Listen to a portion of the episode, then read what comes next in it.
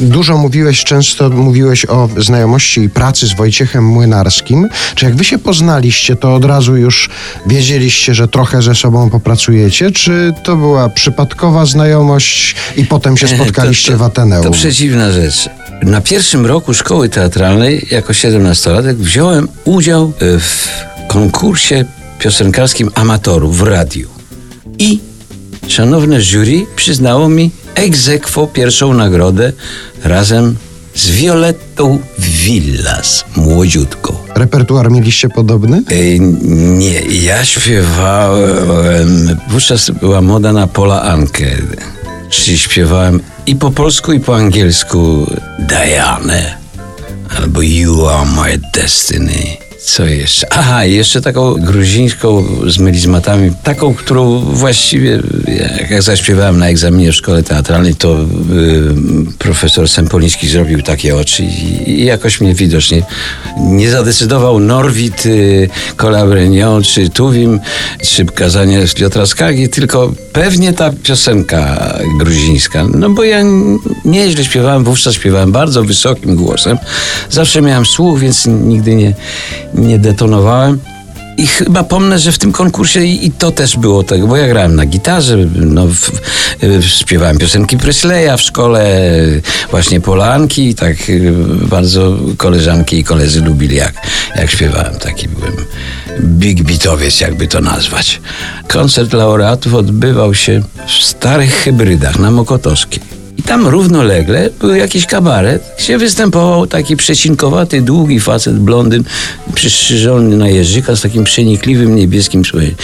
I mimo, że tam było wielu wspaniałych wykonawców, nie będę wymieniał nazwisk, zwróciłem uwagę na niego. Nie tylko na to, jak to robi, co robi, ale widziałem w nim coś przedziwnego. Coś, co, co przykło, że mi się sobie, kurczę, dziwny facet. To był Wojtek Młynarski. Potem Wojtek Młynarski przychodził do szkoły teatralnej, widział, co ja tam wyprawiam na różnych muzycznych przedstawieniach i zapamiętał, że ja to robię dobrze. Potem długo nie śpiewałem, od czasu do czasu w jakimś filmie coś, w Beacie na przykład, czy w Teatrze Telewizji Gospoda pod Królową Gęsią Nóżką, gdzie, gdzie wspaniałe piosenki Edwarda Pałasza śpiewałem, Benuk Anatola Franza. Ale tak to byłem aktorem dramatycznym. I dopiero jak nastałem w Teatrze Ateneum i on robił Brella, to mnie zaprosił.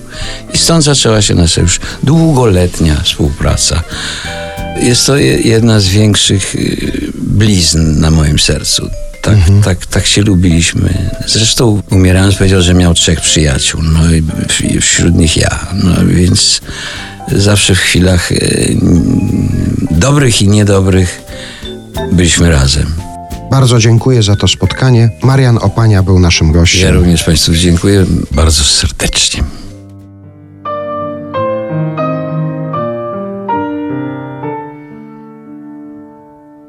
Rozświetlały burz rozbłyski miłość naszą, ileż lat raz ty brałaś swe walizki, to znów ja ruszałem w świat. Lecz pokój, gdzie kołyski brak, pamięta echa dawnych burz i słów namiętnych do szaleństwa. Więc choć porażki pierwszej smak, z twego warku leciał dawno już, a z mych pierwszego smak zwycięstwa.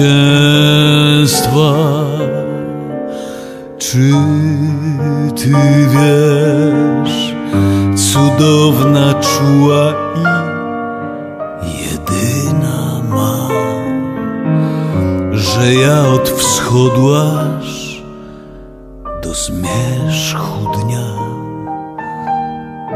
wciąż bardziej cię kocham.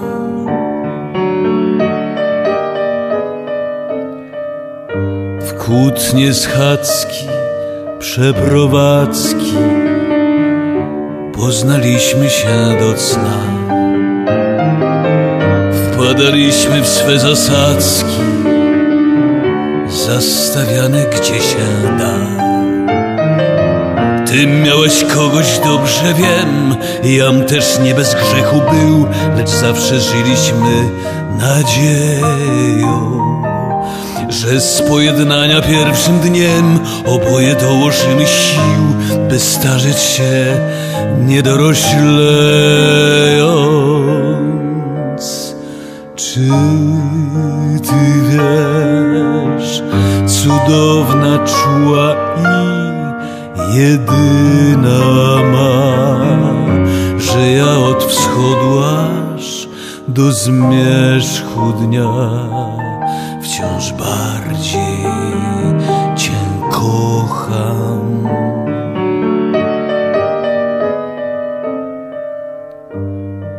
A czas goni, a czas goni, straszy, że źle z nami jest i że zawieszenie broni to miłości będzie kres. Zmęczeni trochę bądź co bądź, posłusznie wyruszamy, więc na pole bitwy wyruszamy, żeby jak co dzień udział wziąć w potyczce czułej dwojga serc, w serdecznej wojnie zakochanych.